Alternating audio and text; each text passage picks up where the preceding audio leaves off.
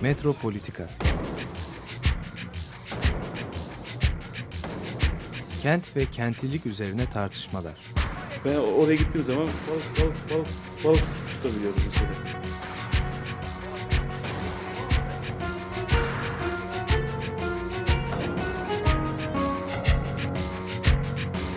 Hazırlayıp sunanlar Aysin Türkmen, Korhan Gümüş ve Murat Güvenç. Takus diyor ki kolay kolay boşaltamadı. Yani elektrikçiler terk etmedi Perşembe Pazarı'nı. Merhaba sevgili Açık Radyo dinleyicileri. Bugün aslında yıllardır programlarımızda da konuştuğumuz yeni metropol akımları, metropollerdeki ana akım politikalar üzerine da genel bir program yapıyoruz ve özellikle İstanbul'un 1980 sonrası politikalarına bakacağız. Bugün Orhan Esen, şehir tarihçisi Orhan Esen'le beraber bu programı yapacağız. Hoş geldin Orhan. Merhabalar. Şimdi bu yeni metropol akımları lafı ne demek? Hani ne demek istiyoruz? Tam neden bahsediyoruz? Ben kısa bir onu anlatmak istiyorum. Daha sonra hani daha detaylı bir şekilde hani İstanbul'un bu yeni akımlarını konuşacağız. Aslında şehir her zaman sermayenin geliştiği bir mekan, çok ciddi bir şekilde sermayenin alanı diyebileceğimiz, metaların sergilendiği, değiş tokuşunun yapıldığı çok önemli bir sermaye alanı.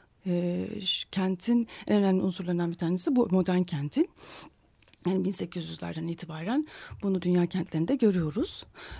Ancak 1980 ile birlikte daha farklı bir akımın oluştuğunu görüyoruz. Yani kentin mekanının, kentin kendisinin bir metaya dönüştüğü, kentin alanlarının, kent konseptinin finansallaştığını görüyoruz. Bununla ne demek istiyoruz? Biraz hani program içerisinde daha da netleştireceğiz. Bu şimdi istersen Orhan, hani 1980'lerden itibaren nasıl oldu da kent finansal bir araca dönüştü? Kent mekanı bu hale geldi. Biraz dünyadan, biraz İstanbul'dan bahsederek başlayalım. Tamam. Belki bir iki kelimeyle yaptığın girişe hani ufak bir şey yapalım, katkı yapalım. Şimdi bunu yani tartışmamızın hani arka planda da bir çalışma var aslında. Somut olarak sürdürdüğümüz bir çalışma. Uluslararası bir araştırma projesi bu. New Metropolitan Mainstream. Yani metropollerdeki yeni ana akım. Yani aslında hani tek bir şehirle sınırlı olmayacak şekilde dünyanın tüm şehirlerinde gözlemleyebildiğimiz ortak gelişme trendlerini ortaya çıkartmayı, bunu haritalamayı, işte bunun üzerinde bilgi üretmeyi amaçlayan bir uluslararası çalışma söz konusu. Bunu da biz işte yıllardır beraber içine çalıştığımız INURA, International Network for Urban Research and Action, işte uluslararası kentsel araştırma ve eylem ağı diye çevrilebilecek bir enformel, yarı aktivist, yarı akademisyen bir kuruluş çerçevesinde yapıyoruz. Şimdi bir ortak bir proje olarak da işte evet bütün kentlere birden bakalım, çalıştığımız, var olduğumuz, içinde yaşadığımız, mücadele ettiğimiz kentlere birlikte bakalım diye yola çıktık. İşte hani birikimlerimizi ortak potaya dökebileceğimiz bir çalışma çıktı ve yani baktığımızda bu şehirlere, çok farklı şehirler, yani işte New York'tan Hong Kong'a, işte Johannesburg'dan Paris'e, İstanbul'dan Sao Paulo'ya ve bin tane şehre baktığında çok farklı hakikaten gibi, ilk bakışta çok farklı gibi gözüken. Fakat aslında bir başka analiz düzeyinde de aslında hani ortak temel çizgilerini kolay çıkartabileceğimiz bir şey. Yani kolay olmasa bile en azından ortak çizgilerinde görünür olduğu bir şeyden söz ediyoruz. Bu ortak şey hani en temelde indirdiğimizde kentlerin finansallaşması dediğimiz şey. Şimdi bu ne demek? Yani her zaman arsa alınıp satılmıyor muydu? Her zaman gayrimenkul yok muydu? Elbette vardı. Bu anlamda peki ne değişti? Ne değiştiği belki şey yapmamız lazım. Belki şu değişti. Yani kentin üretimi, yapılı çevrenin üretimi özellikle merkez ülkelerden başlayan bir süreç içerisinde ki bu 70'lerde aslında ilk baş gösteriyor. Bir süreç içerisinde kentteki diğer üretimlerin önüne geçmeye başlıyor. Yani kent mesela meta üretiminin mekanı ve bunun örgütlendiği ve bunun piyasasının, borsasının oluştuğu yer iken şu oluşuyor. Bir, kentin üretiminin kendisi doğrudan doğruya sermaye birikiminin ana araçlarından bir tanesi haline geliyor. İkincisi, kentte örgütlenen hizmetler sektörü. Yani işte finans, sigorta, eğitim, hukuk, kültür, özellikle kültür sanayileri diyeceğimiz, boş zaman sanayileri vesaire falan bunlar. Bunlar bir şekilde sermaye birikiminin temel aracı haline geliyor. Artık kentteki insanların varoluşu, yani gündelik hayatımın içerisinde yaptığımız her şey. Hani nereye elini atsam para, hani olayına geldi ya artık. Hani bir artık sinema bileti almaktan tut. Yani artık ne yapıyorsan, aklına gelen ne tür bir şey varsa, kentli insanlar çünkü hani büyük de bir kitleyi oluşturuyor. Sürekli ihtiyaçlar, talepler doğuruyorlar. Yani işte beslenmesi, bu İstanbul'un her şeysi, aklına ne gelirse sürekli, değil mi? Yani işte yani şeye gidiyorsun, işte öğle yemeğine çıkıyorsun iş yerinden. Orada bir işte parayla değil, belli işte başka bir kuponla ödüyorsun. Çünkü oradan yine başka bir ekonomi dönüyor gibi. Kentin finansallaşması işte böyle bir şey bu anlamda. Yani kentteki yapılı çevrenin üretimi ve kentteki bütün ortak yaşamın üretimi, kentteki tüm servislerin üretimi hepsi bir business'e, bir girişime konu hale geliyor. Bu böyle değildi. Yani kentte işte eskiden arsa ve gayrimenkulle sınırlı bir şey vardı. İşte bunda belli sayıda işte o işin aktörleri vardı derken şimdi artık bir de şunu da unutmayalım, hani kentlerdeki yaşayan nüfus dünyanın çok büyük çoğunluğuna, hani artık kentlerde daha fazla insan yaşamaya başladı kırsal bölgelere göre, değil mi? Yani işte yani 3,5-4 milyar insanın ürettiği bir ihtiyaçlar listesinden ve bunun tamamen bir girişim nesnesine haline gelmesinden bahsediyoruz. Böyle bir şey. Yani, ve bu tabii ki kentsel mekanın bizzat kendisini değiştiriyor. Yani bu şekilde örgütlenen bir kentsel toplum içerisinde doğrudan doğruya farklı şekilde yani eskiden alışmadığımız türde bir yapılı çevrenin oluştuğunu görüyoruz. Son bir şey daha belki söyleyeyim. Ondan sonra tekrar belki sen yani İstanbul üzerine biraz açmak istersin. Bir diğer temel noktada bütün bunların aslında sanayi sonrası toplum diyeceğimiz olayla şey olması, ne derler, bir arada gözükmesi. Yani işte ilk Londra'dan, New York'tan başlayan bir süreçten söz ederse gitmiş yıllarda artık işte Ruhr bölgesinden, yok Valonya'dan işte vesaire pek çok, değil mi? Yani eskiden sanayinin meta üretimi, yani malları üretmek, mesela fiziksel maddelerin üretildiği, malların üretildiği bir kentsel ve bunun örgütlenmesinin merkezi olan kentler kavramından işte sanayi sonrası kente geçmek diye bir şey söz konusu.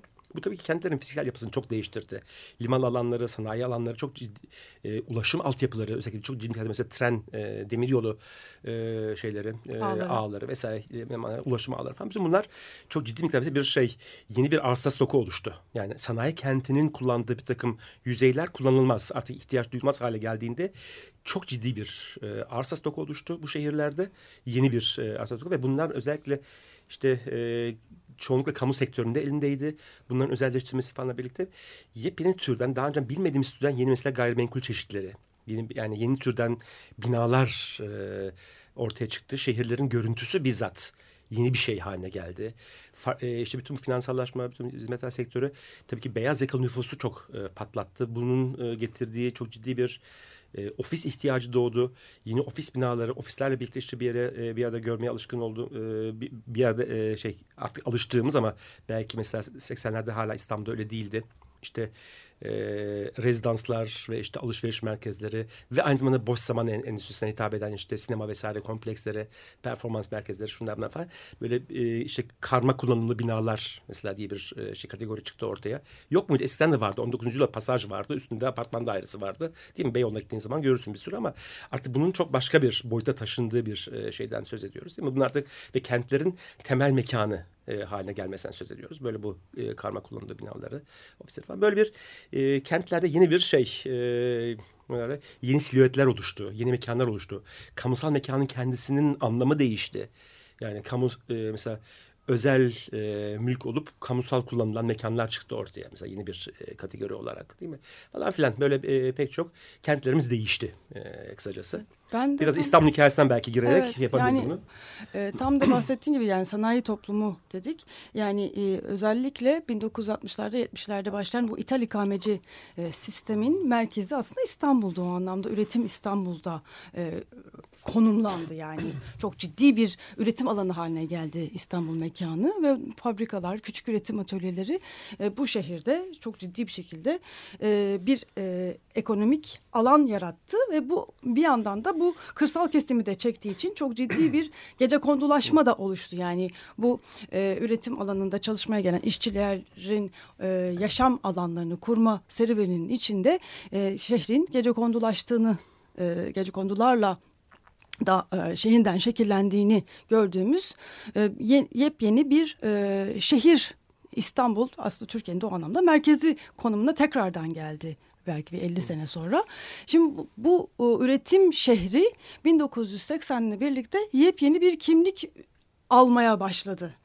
Aslında bu üretim şehri hala devam ediyor. Bu da çok önemli. Yani üretim şehri bitti, şimdi başka bir şehre girdik demek de çok yanlış. İstanbul örneğinden hala çok ciddi bir üretim olan bir şehirden bahsediyoruz ama 80'le birlikte bambaşka bir dinamik de başladı. Yani ekonominin liberal hale gelmesiyle ve İstanbul'un önemini fark edilmesiyle belki de ve İstanbul'un dünya şehri olarak bir yeniden yapılandırılması girişimciliğiyle, şehir girişimciliği anlayışıyla özellikle Turgut Özal ve Bedrettin Dalan'ın şehir politikalarıyla yepyeni bambaşka bir döneme girildi. Tam da işte bu yeni şehir akımları dediğimiz zaman 1980 sonrası sanayi şehrinden farklı bir katman daha katılan İstanbullu şimdi birazcık konuşacağız. 80'le birlikte 1900 özellikle 84'teki bir yasayla birlikte neler oldu İstanbul'da? Şimdi tabii İstanbul'da çok doğru söyledin. Yani üretim kalkmadı ortadan. Yani belki burada batıdaki metropollerden çok temel bir fark burada.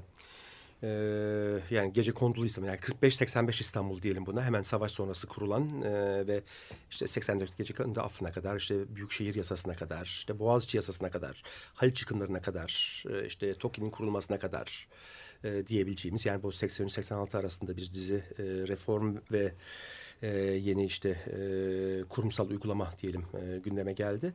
Yani 80'lerin ortasına kadar süren, 45'ten 85'e kadar diyelim kabaca sürmüş bir dönem kapandı.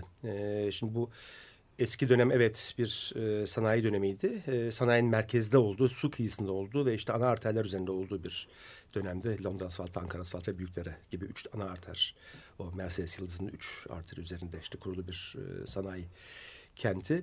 Yerini başka bir şeye bıraktı ama yerini bıraktığı şey iki farklı şey birden oldu. Bir anlamda evet yani kent merkezinde işte mesela özellikle Boğaziçi Yasası ve işte Haliç yıkımları dediğimiz şeylerle hakikaten kentin merkezinde işte bir Londra'nın merkezinde işte Amsterdam'ın, Rotterdam'ın yaptığı türden işte Docklands dönüşümlerine vesaire falan filan yöneltecek türden değil mi? Yani su kıyısı artık sanayinin, mal depolamanın mekanı olmasın. İşte boş zamanın, yaşamanın, eğlencenin, kültürün, turizmin yeri olsun. Belki eğitimin yeri de olabilir gibi bir yaklaşımla bir kere hani kentin görünür ve şey tarafını ne derler daha parlak tarafını bir kere her türlü hani kirlilikten arındırma. Mesela işte bu işte nedir? İşte Haliç gözlerim gibi mavi olacak. Bence bunun çok tipik ifadesidir bir cümle olarak. Dalan'ın ettiği. Tarihi Yarımada'daki temizleme operasyonu. Ve tabii Tarihi Yarımada'nın bütünü. Yani sonuçta kentin eski merkezi diyelim. Yani buna Tarihi Yarımada, Beyoğlu, Beşiktaş, Şişli ilçeleri, Karşı, Üsküdar, Kadıköy ilçeleri, Boğaz kıyısı boyunca işte Sarıyer ve Beykoz kapsayan bölümden bahsediyorum. Bu şehir su kıyısı ve tarihi olan şehri bir kere hani sanayinin her türlü şeysinden bir kere bir temizleyelim. Bu anlamda batıda yapılan şeye çok benziyor. Yani bu anlamda herhangi bir batı kenti New York'da olsa bundan farklı bir şey yapmadı. Güzel. Fakat bir şey daha oldu İstanbul'da. Şimdi bu işte o bir şey daha bence İstanbul'daki bir farklı duruma şey yapıyor. Şimdi tabii İstanbul birinci dalga bir sanayi ülkesi değil. Yani sanayileşmesini 19. yüzyılda tamamlamış bir şehirden söz etmiyoruz. O devirde biraz sanayi olmuş olsa da. Ve 45 sonrası kurulan sanayi de ağırlıklı bir ithal ikameci sanayi. Yani bu ne demek? Türkiye pazarına yönelik bir üretim yapan bir sanayi. Halbuki aynı işte Özal reformlarıyla birlikte Türkiye aslında sanayileşti yeniden. Şimdi böyle bir şey var. Ve nasıl bir sanayileşme bu? Bu sefer ihracata yönelik, export oriented bir sanayi kurulunca ve burada da aslında ilk aşamada Türkiye'nin payına şey düştü. Ne düştü? Emek yoğun. Mesela sektörler düştü. Bu nedir? Tekstil öncelikle. Şimdi tekstil bu anlamda en vasıfsız iş gücünü çeken ve onu yoğun bir şekilde çalıştıran ama fazla büyük bir sermaye gerektirmeyen, işte çok basit herhangi bir hacmin içerisinde şey yapacak, çok düşük işte makine yatırımıyla yapılabilir bir şeyden söz ediyoruz, değil mi? Bu birdenbire, yani aslında İstanbul sanayisizleşirken sanayileşti yeniden. Ve eskiden çok daha büyük bir sanayi istihdamı sağlamaya başladı. Özellikle şundan ötürü, sermaye yoğun sektörleri çekmesinden ötürü. Evet, otomotivdir, kimyadır falan filan, bunlar da hepsi oldu ama onlar da doğu yakasında. Yani daha çok Kocaeli, Sakarya, Yalova'ya doğru kaydı. Kentin daha çok işte Gebze'ye doğru, yani Tuzla ve ötesi diyelim bir şey oldu. Öbür tarafta daha çok işte Hadımköy ve Çerkezköy'e doğru giden, yani kentin daha ciccalarına giden bir, belki daha büyük ölçekli bir sanayi olarak kaydıysa da, ki bunlar yine hani şöyle diyeyim, daha sermaye yoğun ihracata yönelik şeyler, üretimler kentin çeperlerine ve bitişikteki diğer vilayetlere kaydı. Ama İstanbul'un bir dış merkezinde, yani bu demin anlattığım, tanımladığım işte su kenarı merkezinin dışında kalan bölgelerde, iç kısım, büyük batısı İstanbul'un, yani Cendere Vadisi'nden işte şeye kadar, Büyükçekmece'ye uzanan bütün o iç arka E5 üstü bölgede, yani Büyükdere Caddesi'nin ve E5'in arasında kalan o büyük üçgenin içerisinde kalan o büyük bölge aslında emek yoğun şeylerin, sanayilerin yeniden kurulduğu bölge haline geldi. Şimdi bu yapılırken ya aslında İstanbul daha fazla emek gücü çekmeye devam etti. Yani İstanbul'un kentleşmesi, aslında ağır kentleşmesi İstanbul'dan 80'lerde 90'larda oldu. En büyük. Şeye de baktığımızda nüfusta şey, da acayip bir patlaması. Tabii. Yani katlıyor. 1980'de 3 milyonu az aşmış bir nüfus varken işte şeye geldiğimizde 99 depremine geldiğimizde 12 milyonu bulmuştuk kabaca. Yani 4 misli nüfus 20 yılda arttı. Yani 20 yılda %400 nüfus artış çok ciddi bir şey. Yani tam da bu yıllarda aslında bu iş oldu. Bu anlamda sanayileşme lafı tekrar olarak. Şimdi burada aslında ne oldu? Şimdi asıl anlatmaya çalışacağım temel hikaye şu. Şimdi bütün bu birinci kuşak sanayileşmiş ve daha sonra finansallaşmış metropollerde baktığımız zaman bütün bu metropoliten yeni ana akım politikalarına uygulamana karşı aslında ciddi toplumsal alternatiflerin de çıktığını görüyoruz. Yani sadece bu uygulamalar çıkmıyor ama toplum hemen bunun karşısında başka bir şey daha koyuyor. Bir farklı yaşama alternatifi diyebileceğin, barınma konusunda, kültür konusunda her zaman bir şey, yani pazarın belirlemediği, bunun dışında yeni kültürel alanlar, yaşam alanları, beslenme alanları vesaire, hani insan ihtiyacının her türlü meselesine ilişkin bir şekilde bu demin anlattığımız finansallaşma perspektifinin dışında kalıcı, kurumsallaşmış yeni ağların ortaya çıktığını görüyoruz. Benim dikkatimi çeken şey, yani İstanbul'da mesela şeyi anlatabiliyoruz. Yani şu hikayeyi yazmak çok kolay. Yani ne oldu? Yani işte buradaki AVM'lerin hikayesini yazabilirsin. İşte özelleştirmelerin hikayesini yazabilirsin vesaire. Bunlar baktığın zaman hani milyonla örnek var. Burada şey. Fakat alternatif diye baktığında, direniş demiyorum ama alternatif bir şey oluşturmak diye baktığında çok burasının çok zayıf kaldığını gözlemlediğimi düşünüyorum. Yani bu zayıf kalma mesela ne diyelim? Örneğin mesela bir belki bir Çin'deki, mesela işte Şangay'daki veya Hong Kong'daki veya işte Körfez ülkelerindeki vesaire türden bir zayıflık. Yani buralara daha çok benziyoruz alternatifler açısından baktığımızda. Bir başka bir modelin içerisindeyiz. Bunu biraz yani İstanbul üzerine nasıl açıklayabiliriz'e baktığımda aslında aynı dönüşümün çok temel bir şey yarattığını görüyorum. Finansallaşma aslında bizde doğrudan doğruya kentleşmenin adı oldu. Bu ne demek? Şimdi mesela bir Londra kentleşirken, bir Berlin kentleşirken, bir Paris kentleşirken kırdan gelen çok geniş bir kesim insan aslında tamam piyasa mekanizmasının dışında bir şekilde geldiler ve orada işte yani işçi ve kiracı konumunda bir şekilde bulundular. Bu çok önemli bir şey. Yani kiracı oldular ve o kiracılık ve o kiracılığın çok alt standartlardaki biçimlenişleri 19. yılın sonundan itibaren çeşitli mesela sosyal konut projelerine yol açtı.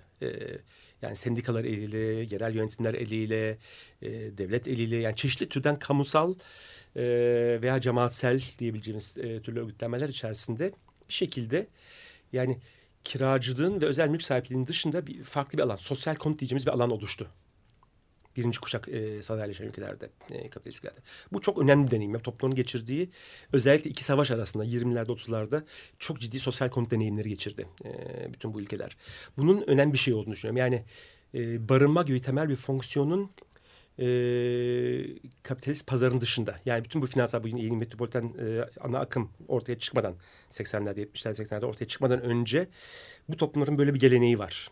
Yani mesela bugün bir Züriye'ye gittiğinde mesela nüfusun %40'ı kooperatifte oturuyor. Kira ödemiyor, mal sahibi de değil. Ödediği bir aylık katılım payı ödüyor. Kooperatife bir aylık katılım payı ödüyor. Şimdi başka bir şey. Şimdi Zürih nasıl? Yani dünya kapitalizmin, finans kapitalinin merkezi olan şehirden bahsediyoruz. Nüfusun 1/3'nden fazlası bir kooperatif konutunda oturuyor. Yani mülkün kooperatifte olduğu. Bizi kooperatiften bahsetmiyorum. Kooperatifin mülk sahibi olduğu bir konutta oturuyor. Ve kooperatife kira değil, aylık katılım payı ödüyor. Şimdi bu çok başka bir şey. Bu bizim aklımızın, hafızalarımızın almayacağı bir şey. Bildiğimiz bir deneyim değil. Bildiğimiz bir yani. Türkiye bunu hiç yaşamadı. Şimdi bu deneyimleri yaşamış toplumlardan... O yüzden bu tür çok yoğun bir finansallaşma saldırısı geldiğinde insanlar başka alanları üretmek konusunda zaten bir şeyleri var. Yani kuşaklardan beri gelmiş bir deneyimleri var. Ve bunun işte yerel yönetimle birlikte, işte kooperatifsel örgütlenmelerle birlikte daha cemaatsel sayılabilecek bir takım örgütlenmeler bunlar. Hani siyasi örgütlenmeler, cemaatsel diyelim istersen. Bu tür şeyler içerisinde bunları aşma veya karşısında farklı bir model oluşturma gibi bir deneyim anlatımlar. Şimdi bizde ilk kuşak kentleşme gecekondu'yla oldu. Şimdi gecekondu sonuçta bir aslında... Bildiğimiz klasik Amerikan suburbia evinin, yani işte bir işte garaj, araba, çim biçme makinesi, işte tek aile evi, çamaşır makinesi falan diye kullanılmış klasik Amerikan suburbia evinin istersen işte çok daha mütevazi maddi koşulları altında aslında bir simülasyonda diyebilirsin. Yani sonuçta bir tür özel mülkiyet simülasyonu. Tam da aslında aynı yıllarda oluşmuş bir şey.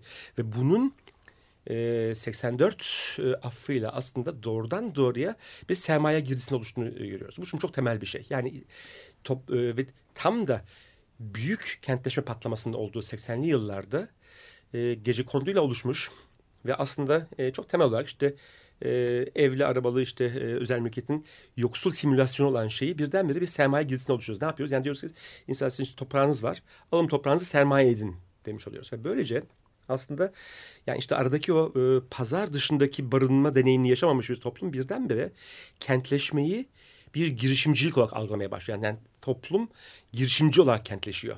Bu çok önemli bir şey. Yani çünkü gecekondu kaldığı sürece biz pazar ekonomisinin dışındayız. Çünkü gecekondudaki insan işte evini kendi emeğiyle üretti. İşte toprağa çok düşük bedeller karşısında sahip oldu. Malzemesini kendi üretti veya işte ikinci elden bir şeyler aldı vesaire vesaire. Barınma için para harcamadı. İşte gıdasını ya köyden getirdi ya kendi bahçesine biraz şey yaptı. Çok az gıda için para verdi. İş yerine yürüyerek gitti geldi. Fabrika zaten vadinin dibindeydi. İşte taşımaya para vermedi vesaire. Yani kırdaki geçimlik ekonominin bir tür kente yansıtılmış biçimi diyebiliriz gecekondu için. Bu anlamda yani bir şekilde kentin moneter para ekonomisinin içine kısıtlı olarak dahil olarak, hiç dahil olmadan demek yanlış tabii ki ama kısıtlı bir ölçüde dahil olarak, çok cüzi miktarda konuyla dahil olarak, onun dışında kalmış olarak kentleşme modeliydi. Şimdi bunu birdenbire biz 85'te tam tersine çevirdik. Dedik ki bakın toprağınız var, işte toprak altın. Size toprak verdik. Buyurun bunu değerlendirin. Değerlendirin. Bu çok önemli. Yani Özal dedi ki bütün kırdak kağıtı göçmüş insanlara şimdi elinize sermayeniz var. Alın bunu sermaye edin demiş olduk. Şimdi böylece asıl kentleşme süreci Türkiye'nin 85'le başladı. Bu 84'lük gecekondu ile başladı. Şimdi bu noktada bütün bir toplum, yani toplumun çok geniş bir kesim ya da kentsel, şöyle bakalım. Hem sayıca çoğunluğu ama mesela sayıca diyelim ki yarıdan biraz fazlasıysa alan olarak baktığımızda şimdi gecekondu çok yaygın bir şey. Yani gecekonduda çok aynı miktar metrekareye aynı miktar insan oturtamıyorsun. Apartman daha yoğun değil mi? Kent merkezi apartmanlaşmış daha yoğun bir yerde. Yani kentin alan olarak %70'lere 80'lere varan kısmını birdenbire girişim sermayesine dönüştüğünü görüyoruz. Yani toplum meta değeri olmaya başladı. Evet, birden meta değeri oldu. Şimdi değişim değeri oldu. Pazar değeri oldu. Şimdi bu çeşitli şekillerde bakılabilir bir şey. Bu bir anlamda mesela iyi bir entegrasyon modeli diyebiliriz. Yani kırdan kente göçmeyi büyük işte sosyal, ekonomik, siyasal sorunlar yaratmaksızın bir yumuşak geçiş olarak sağlamanın iyi modeli, iyi bir entegrasyon diyebiliriz. Örneğin aynı Yozgat'ın köyünden kalkıp işte Bern'e gitmiş olan insana göre oradan gelip işte İstanbul'un işte kağıthanesinde bir gecekonduya sahip olmuş insanın İstanbul'un kentsel toplumla entegrasyonu siyasal, sosyal, kültürel olarak çok daha başarılıdır diyebiliriz bu anlamda. Ama bir şey daha diyebiliriz. Yani sonuçta sermayenin palazlandırılması için yapılmış olan bir şey olduğu için sermaye hiçbir şekilde çalıştırdığı ücretliyi, çalıştırdığı işçiye gerekli, yeterince yaşaması için gerekli olan ne parayı ne de hakları verdi. Yani bu hakları bir şekilde kentin üzerinden sağladı işçi, emekçi. Bu hani bu anlamda hani sermayenin güçlenmesi. Ama işçi emekçi olmaktan çıktı tabii bunu yaptığı anda. Evet. Girişimci oldu. Yani burada çok yani mühim bir şey var. Yani toplumu hakikaten girişimci hale getirdi.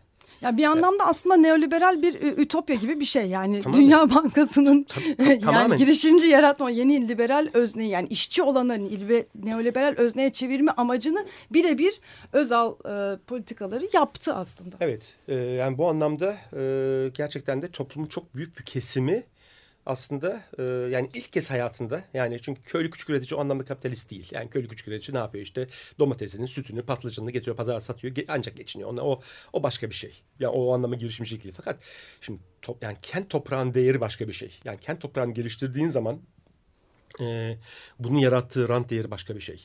Bu hakikaten seni girişimci haline getiriyor. İşte bir tane daire satıyorsun, o parayı kullanırsan işte oradan küçük bir dükkan açıyorsun, işte bir taksi alıyorsun, bir şey yapıyorsun. Yani bir şekilde sana bir ilkel sermaye birikim yapma imkanı tanıyan bir şey. Artı tabii ki tam işte o nöbetleşe yoksulluk kavramının hani anlattığı gibi hani senden sonra gelenin sırtına basarak işte onu sen işçileştiriyorsun. Ama çoğu zaman zaten onlar senin işte aile ve işte bir takım hemşirelik bağları içerisinde bağlı olduğun insanlar olduğu için aslında onda bir şekilde daha ucuz emek olarak onda el koyma imkanı var. Ve bu şekilde yani ilkel sermaye birikiminin hızlı olmasına yol açan bir model. Şimdi bu model bir şekilde yani toplumun büyük çoğunluğunun çok farklı bir deneyimle kentleştirdi. Şimdi demin anlattığım işte Zürich'te halkın 3.000'den fazlasının kooperatif yaşadığı kentten farklı bir kentteyiz. Farklı bir şey içerisindeyiz. Yani insanların gelecekle bağlantılandırma biçimleri kendilerine çok daha farklı. Çok daha değişik bir biçim. Bu geç ve tamamen toprak rantı üzerinden kentleşme. Yani barınma hakkı üzerinden, barınma fonksiyonu, ya barınma bir ihtiyaç. O ihtiyacın toplumsal örgütlenmesi değil, o ihtiyacın... Hatta bir hak.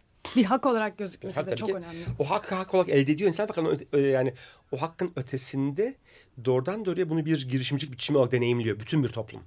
Bu çok önemli ve bunu tabii eski kentlilere de bu hemen sirayet ediyor. Yani bir şekilde geri kalıyorlar. Önce bunu kavrayamıyor eski kentliler ama hemen arkasına ona da adapte oluyorlar. Yani son 20 yıl içerisinde bence eski şehirli orta sınıfta bu duruma gayet sıkı bir şekilde adapte oldu diye düşünüyorum. Bu anlamda bir aslında yeni ve eski orta sınıfların bu anlamda bir kültürel hani bir işbirliği oluşuyor. Burada aslında hakikaten girişimci aile, yani kentin rant değeri üzerinden girişimci aile diyebileceğimiz bir model oluştu.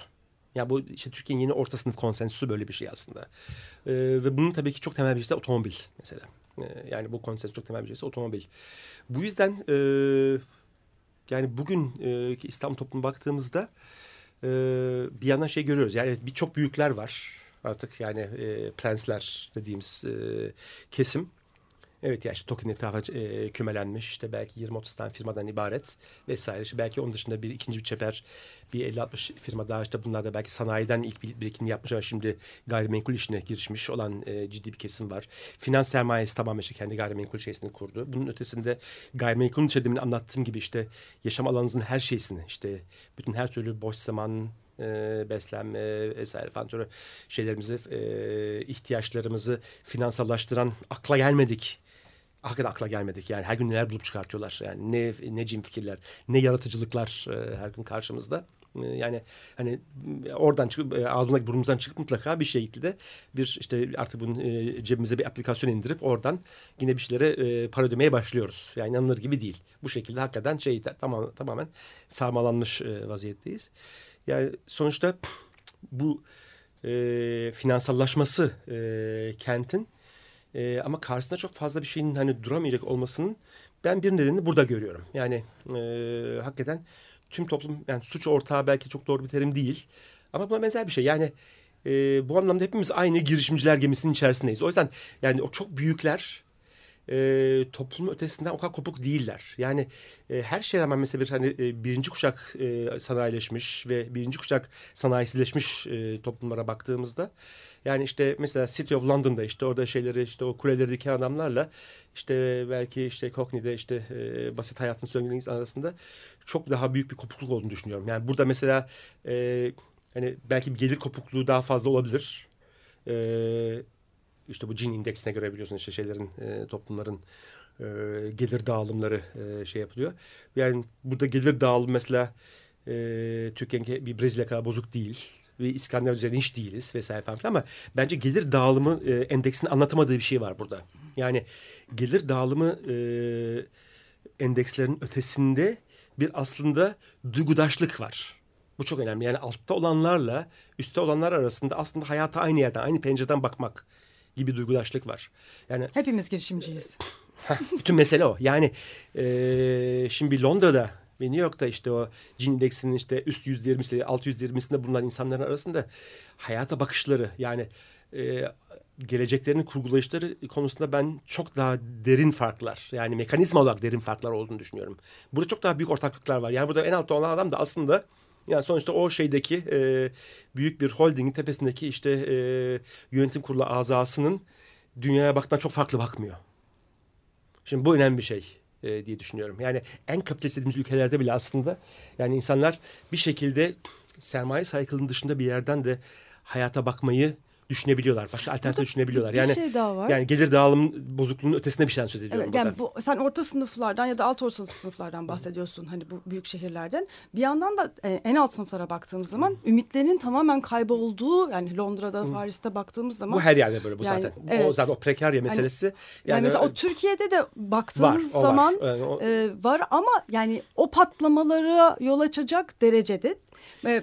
Yani daha çok etnik bir durumla ilgili var ama yani şehrin kendi içinde bu tarz bir ekonomik bir boyutta böyle bir şey yok. Çünkü hakikaten dediğin gibi herkes bir yerlerden bir şey çıkartabileceğini hala da hayal ediyor, düşünüyor, umut ediyor. Yani bu umut hala yok değil şehirde. Yani bu girişimci umut, bu his gerçekçi bile olmasa var. Evet, bunun şöyle açıklaması çok kolay diye düşünüyorum. Yani eğer prekarya, yani en alttakiler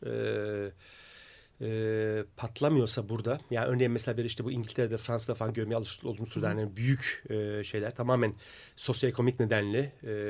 Orada aslında etnik temeli oturuyor. Tabii ki öncelikle göçmenler çünkü kesinlikle en altta olduğu için. Sonuçta yani Londra şeylerini veya işte Londra, Paris bunların hani en büyük şeyleri. İsveç'te oldu yakın zamanda benzer sosyal yani patlamalar. Özellikle politikacılar buna etnik kökene oturmaya çalışıyor ama ekonomik kökenleri tamamen, çok net. Ekonomik açık öyle oldu ve tabii ki sonuçta göçmen kökenler çünkü öncelikle en altta kalanlar olduğu için, en vasıfsızlar olduğu için. Burada şöyle bir şey var. İşte buranın şansı istersen buna. Çok yoğun bir emek yoğun üretim sektörü olduğu için ve 15 milyon şehirde çok büyük bir alt düzey hizmetler sektörü olduğu için, yani işte güvenlikten işte yer silmekten vesaire falan başlayan bir hizmetler sektörü çok ucuza, yani asgari ücretin altında işte insanların çalıştığı böyle bir de işte getir götür kuryeler, yani pizza götüren adamlar, kadınlar gibi, için ev temizliği işte gibi çocuk bakıcılığı burada çok büyük bir şey var. İkincisi hakikaten bu işte tekstil sektörü ve benzeri işte emek yoğun sektörler. İşte batıda tamamen yani sanayileşmesini şey olarak yani büyük sermaye üzerine yapmış. Büyük ölçekli Fordist fabrikalar içerisinde sanayileşmesini yapmış ve o sanayiyi şu anda bitirmiş ve tasfiye etmiş ve başka ülkelere ihraç etmiş ülkelerde artık öyle bir kesimi istihdam etme imkanı kalmadı. İstanbul onları istihdam edebiliyor hala.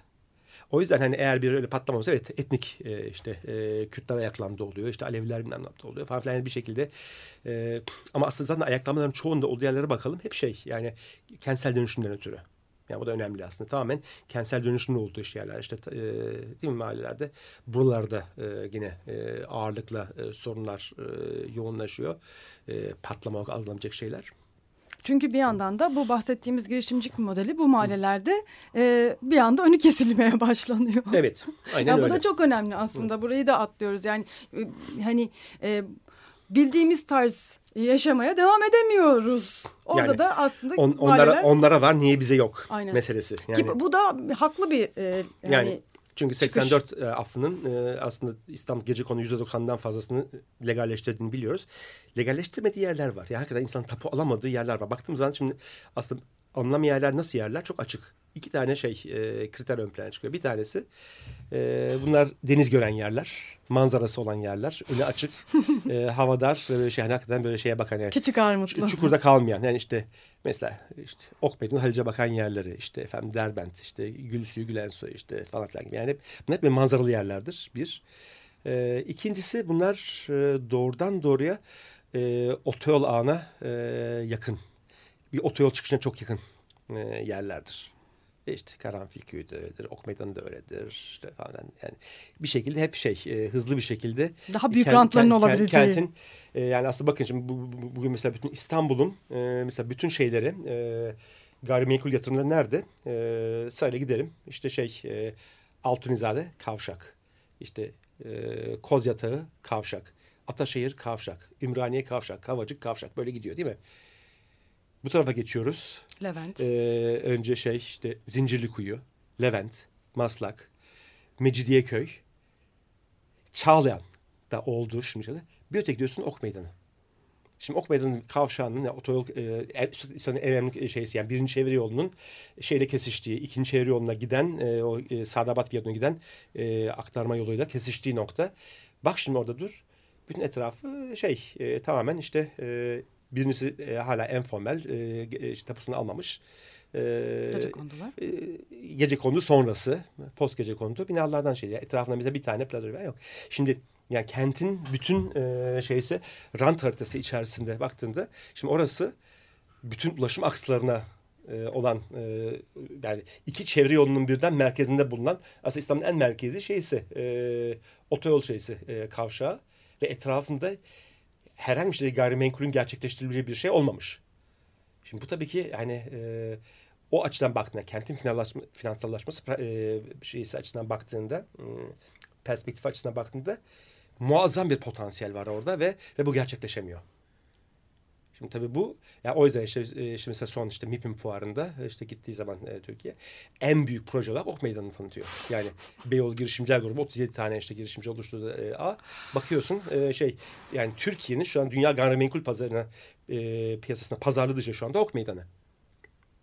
Yani ama çok açık çünkü Ok Meydanı'nın tepesi o anlattığım şeyin otoyol şeysinin merkezinde alt tarafta muhteşem Çantan. Bir Haliç ve tarihi yarımada manzaralı yani ve hemen yeni Şinon'da özelleştirilmiş olan alanının Haliç tersane alanında hemen üstü. Şimdi yani böyle bir bölge var ve bu Beyoğlu gibi İstanbul'un en merkezi ilçesinin batısında yer alan aslında hani orta ölçekli bir kent. 100 bin nüfuslu. Yani pek çok Taşra kentinden daha büyük. Avrupa'da orta ölçekli kent sayılan bir yerden bahsediyoruz. Yani bu tür adacıklar var İstanbul'da. Henüz daha bu finansallaşmanın içerisine girmemiş olan. Dahası tam olarak girmesi için çünkü tapu şart. Yani tapulanmadığın zaman o sistemin içerisinde dahil olamıyorsun. Bu %10'luk İstanbul'daki tapulanmamış. Yani 84 affında bir şekilde gelecekteki rant potansiyeli nedeniyle şimdi bunlara vermeyeyim de dursun denmiş şu an bir takım bölgeler var. O bölgeler şu anda İstanbul'un hotspotları. İstanbul şu anda ayaklanılan yapılan en büyük gerginliğin olduğu bölgeler ama bu bölgelerde ayaklanmama değil. Yani bir Londra ayaklanması, bir Paris ayaklanması oradaki yani Paris'in banliyö ayaklanması değil. Bunu yapmamız lazım, anlamamız gerekiyor. Çok farklı bir şeyden söz ediyoruz. İstersen çok kısa bir müzik arası verelim ve bütün bu finansallaşmaya karşı bir We Can Make the World Stop, dünyayı durdurabiliriz diyelim. Glitch Mob'dan dinleyelim. Çok güzel.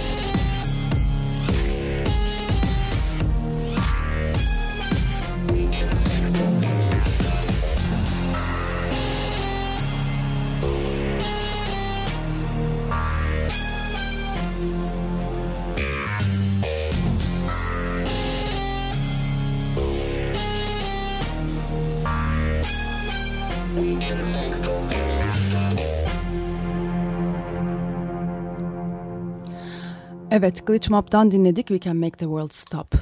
Orhan Esen'le olan programımız devam ediyor. İstanbul'un 1980'lerle birlikte finansallaşmasının yarattığı yeni kent dinamiklerini konuşuyoruz.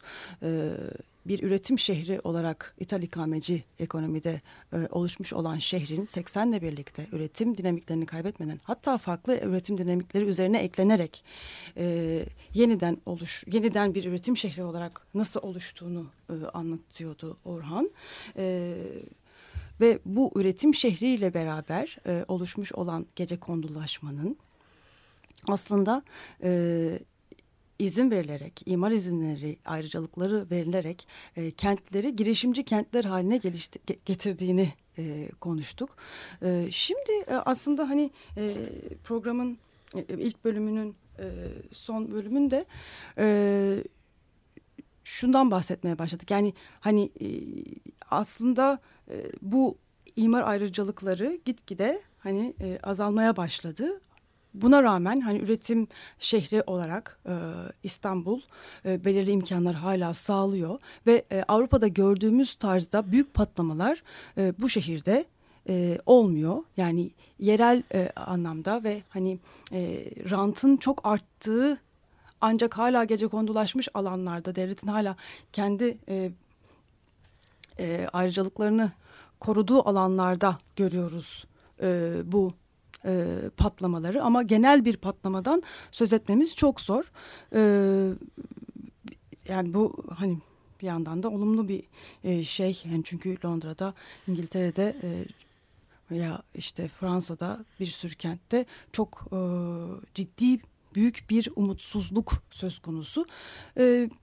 Hani Özal devrinde oluşmuş olan, 90'larda oluşmuş olan bu imar ayrıcalıkları gitgide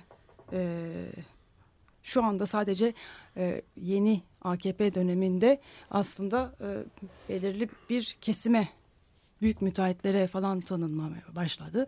Belirli bir kesimin ayrıcalığı olmaya başladı. Ancak gene de hala yani çok büyük bir patlamanın olmamasının bir sebebi de, hani bunu başka açılardan konuştuk, bu AKP döneminde başlamış olan sosyal yardım politikaları bu. En alt tabakalara özellikle sağlanan, Ayşe Buğra'nın sadaka ekonomisi olarak da bahsettiği bir sosyal yardım ağı var. Bunu Türkiye yerelinde hep konuşuyoruz, görüyoruz ama bunu bir programda detaylı bir şekilde tartışacağız. Aslında 2002'de Dünya Bankası'nın vermiş olduğu bir borç para var. Bu tamamen fakir kesimlerin kendilerini girişimci haline getirmesi için verilmiş olan, Türkiye'ye verilmiş olan bir borç. Ve bu 2002'de aslında AKP iktidarı daha iktidara gelmemiş olduğu zamanlarda başlıyor. Ancak AKP ile birlikte bu bambaşka bir şekle bürünüyor. Hatta Dünya Bankası'nın da pek öngörmediği, pek de istekli olmayacağı tarzda, yani girişimci yaratmak değil, tamamen sosyal yardımlardan beslenen bir fakir sosyal grup ortaya çıkmış oluyor. Bunun da önemli olduğunu, hani dünyada bu Dünya Bankası'nın yarattığı böyle bir sosyal yardım, mikrofinans ekonomisinin olduğunu, Türkiye'de de bunun çok önemli bir ekonomik veri olarak tartışılması gerektiğini düşünüyorum. Hani bunu sadece yerel bir şey olarak da değil, Ayşe Buğra bunu çok net hani yerel dinamikler olarak sadaka ekonomisi diye anlatıyor ama aslında Dünya Bankası'nın bir girişimi. Şimdi bütün bu finansallaşma süreci, kent toprağı üzerinden finansallaşma ve kentleşmenin kendisinin bir finansallaşma olarak yaşanması şimdi kendince çok temel bir çelişki barındırıyor. Çünkü bu aslında kenti pahalı bir yer haline getiriyor.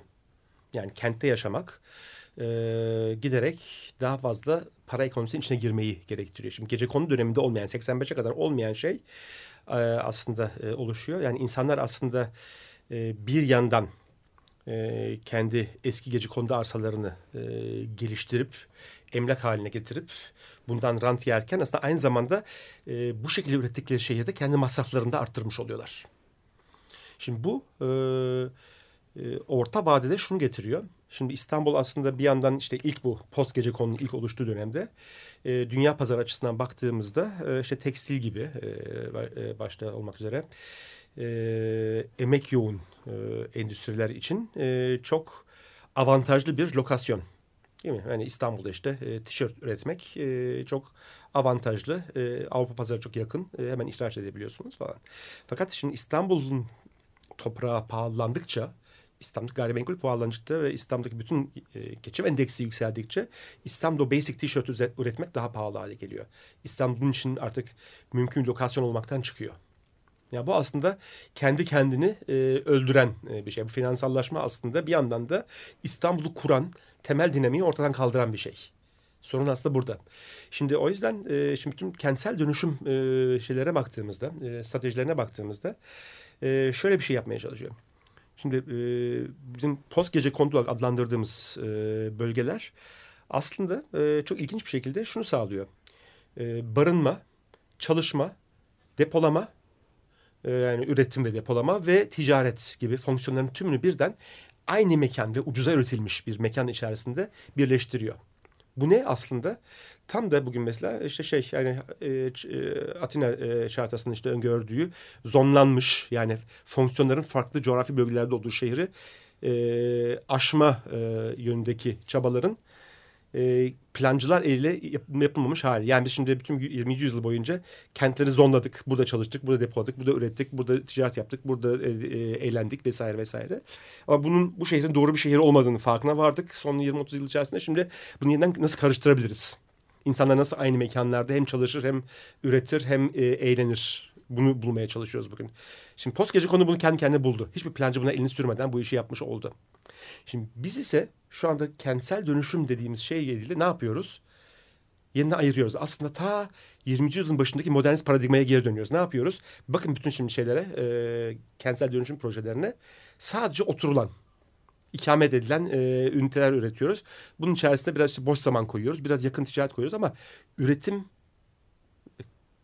yok bunun içerisinde, depolama yok bunun içerisinde, işte büyük ticaret yok vesaire. Yani bunları, yani kirli sayıları, her şeyi dışına atıyoruz. Sadece bir şey, yani aslında Boğaziçi Kanunu'nun öngördüğü, Boğaziçi için öngörülen varoluş biçimini şu anda kentsel dönüşümle bütün İstanbul'a yaymış olduk. Şimdi bu ne yapıyor? Bu şekilde yaşayabilecek insanlar artık araba sahibi olup işte işine gidip gelebilecek vesaire. Yani belli bir orta sınıflaşmanın üstüne geçmiş insanlar. Bu kentsel düzen çok ciddi bir kesimi elek altı bırakıyor. Ve bu elek altına kalan kesim giderek artıyor.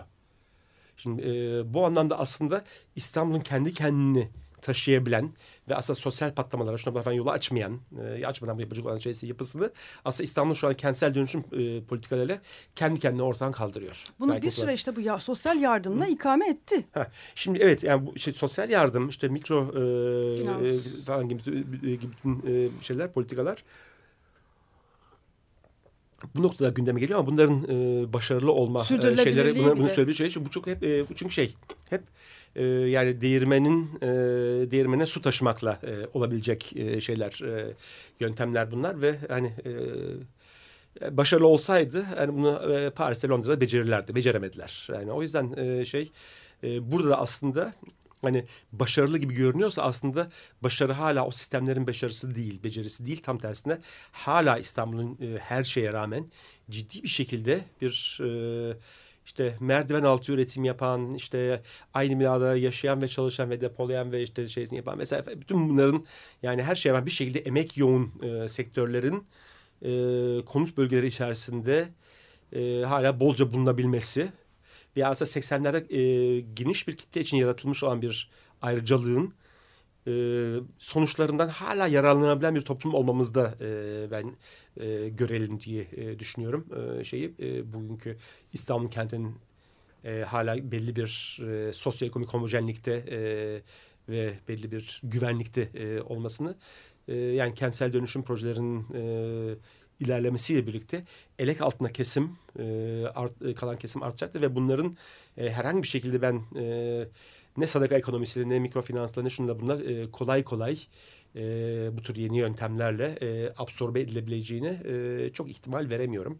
Eğer şehri radikal bir şekilde küçültmezseniz, yani 15 milyonluk bir şehirde bu elek altında kalacak olan kesim çok ciddi bir nüfus olacaktır ve bununla ben hani Türkiye'deki bu tür çok cılız bu tarzda anlattığı mekanizmaların baş edebileceğini zannetmiyorum.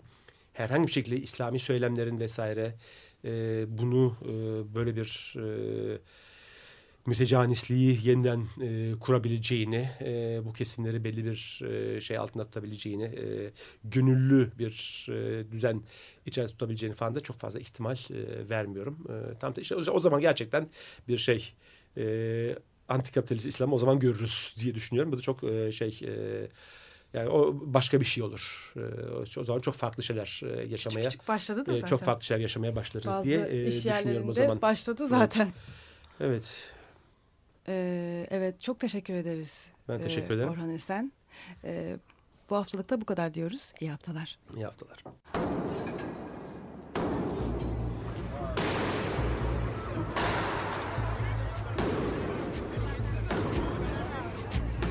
Metropolitika.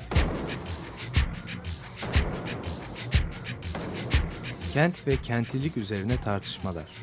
Ben oraya gittiğim zaman balık tutabiliyordum mesela.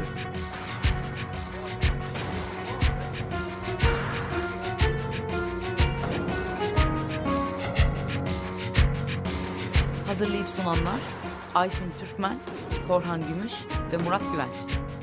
Kapısı yok yani. Kolay kolay boşaltamadı. Yani elektrikçiler terk etmedi Perşembe Pazarı'nı. Açık Radyo program destekçisi olun. Bir veya daha fazla programa destek olmak için 212 alan koduyla 343 41 41.